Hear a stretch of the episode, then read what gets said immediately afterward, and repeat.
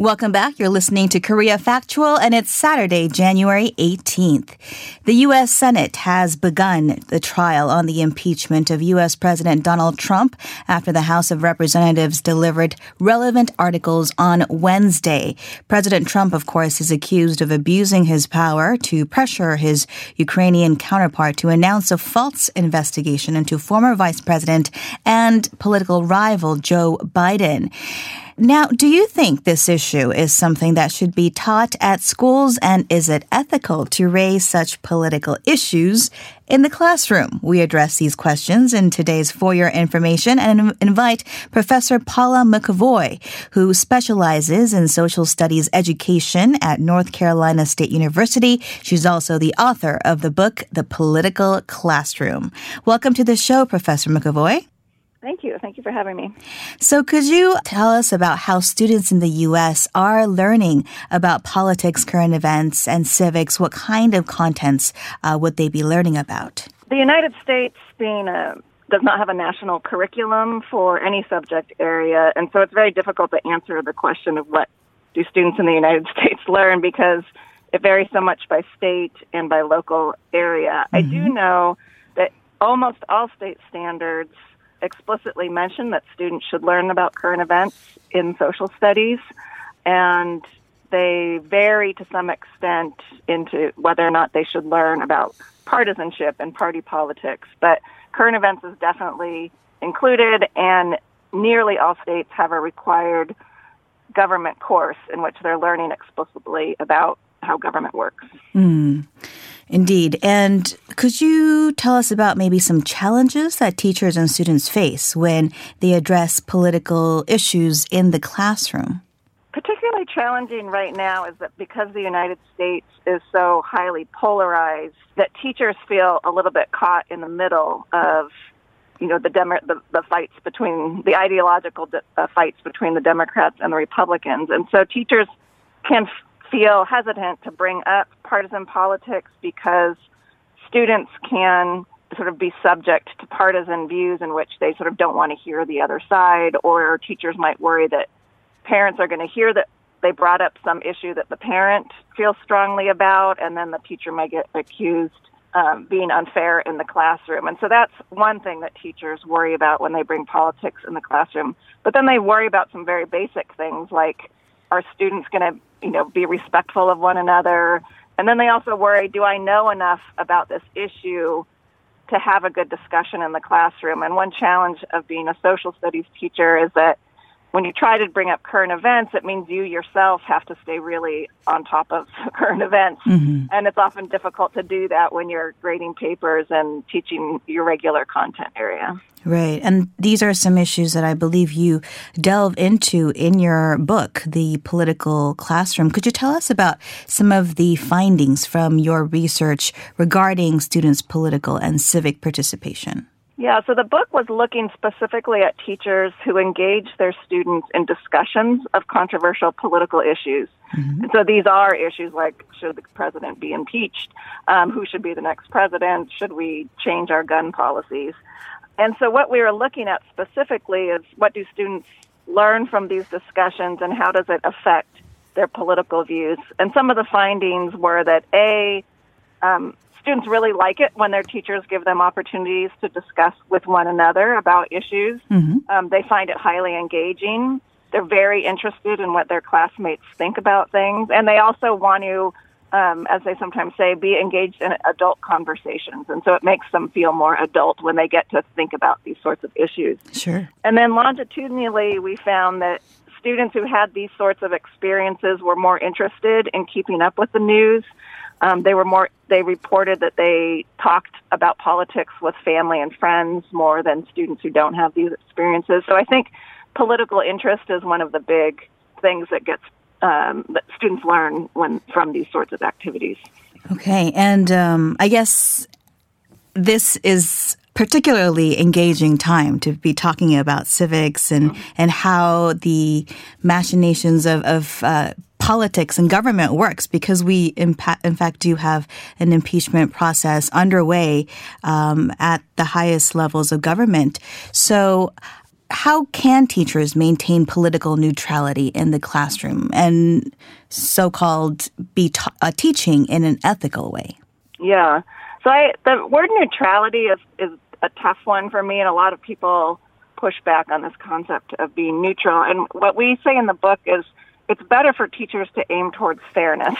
Mm. And that what a teacher's trying to do when he or she brings up politics in the classroom is make sure that students are being respectful of one another, that issues, that ideas are being treated fairly, um, and that everyone's getting a chance to kind of air their views. In a case like impeachment, it's you know it's obviously highly emotionally charged, right? And there's a lot of misinformation in the public, and so one thing that a teacher can do is really just slow down and help kids understand what does the Constitution say about this what are the charges against the president? What evidence have we heard? And use this as an opportunity to promote civic engagement or civic understanding. You know, learn about the Constitution. Um, why do we have this process called impeachment? Um, and then use it also as an opportunity.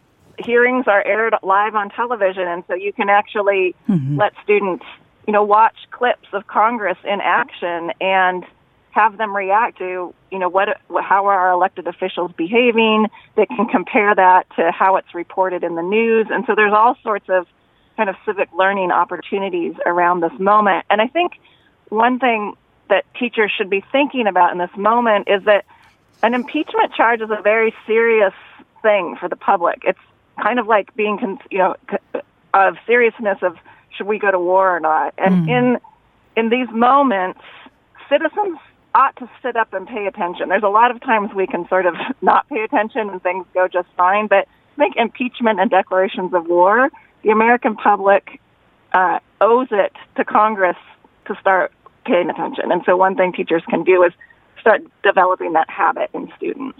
Right. And evermore. um, important is how to, I guess, navigate in this uh, very polarized discourse that we were seeing in the public that you mentioned. You mentioned fairness as um, one strategy for teachers to uh, approach teaching. Uh, political issues in the classroom. I mean, this is, I think, an issue that teachers around the world um, can also adopt as well. I mean, for sure. In South Korea as well, we're seeing increasing polarization, at least in the public discourse. So, what other, um, I guess, suggestions might you be able to uh, suggest for in this world that's increasingly polarized? How can we uh, train our future leaders to think, I guess, with a cooler head than we're seeing in some adults today? I think one thing is that when we're having students talk about issues in the classroom, you're doing something academic. And so there's certain standards and norms that go around with academic classroom discussion that aren't replicated often in the public. And so what teachers I think need to be doing first of all is giving students good information, well vetted information that, and that prepares them for discussion. So many students, you know, these are 14, 15 year olds and they don't know much yet about many of the issues they're going to be asked to vote on. And so informing students before you discuss and giving them competing points of view and good evidence and good arguments is very important. I think what parents sometimes worry about or imagine is that, you know, a student's going to walk, a teacher's going to walk into class tomorrow and just say, what do you all think about the impeachment hearings? Um, and that students aren't ready for that discussion. Um, some, maybe a handful, have been watching or paying attention, and everyone else is maybe has some you know, talking points that they've picked up from news or something. So, mm-hmm. um, educating students first is important. Structuring the discussion so that students know how and when to participate, and there's lots of ways that discussions can be structured. Um, and then encouraging students to talk about these issues with each other and not necessarily, you know, a lot of teachers imagine that discussions look like students talking to teachers or t- teachers talking at students. Mm-hmm. Um, but really, what you need to do is uh, structure discussions so that students have the opportunity to give reasons to each other and hear how their peers give reasons back to them. And so, part of what you want to do in classroom discussion is teach people to discuss, um, and that's that's a really important part of this Right. Okay. And one last question. So we're t- talking about this because there is a discussion in South Korea with a recent revision of the election law bringing the voting age from 19 to 18. So starting this year, uh, South Koreans 18 and above will begin uh, voting. So what are your thoughts on creating a a new curriculum in schools, perhaps to help students become more responsible voters when it comes to uh, when they do become 18 years old? Yeah, I mean, this is a really interesting and important issue. And the evidence from the United States is that when people vote for the, f- the first time they're eligible to vote, mm-hmm. you're much more likely to continue to be a voter. Mm-hmm. And so, what, to the extent that schools can make sure that students know how to fill out ballots, how to register to vote, you know, have opportunities to think about the issues they're about to be voting on, you know, some schools in the United States can do like voter drives within the school to try to get out the vote for the students who are eligible. Um, all of those things, like those sort of creating community engagement around voting, and a school is a great place to do that. Mm-hmm. Um, I think is is important to keep to keep young people, you know, voting early and voting often. Okay, thank you so much for your thoughts today, Professor. Thank you for having me. That was Professor Paula McAvoy. She specializes in social studies education at North Carolina State University. She's also the author of the book, The Political Classroom. Now, if you have any thoughts on the topics we are discussing on the show today, please do send us an email, koreafactual at gmail.com, or you can leave us a comment on our Instagram account.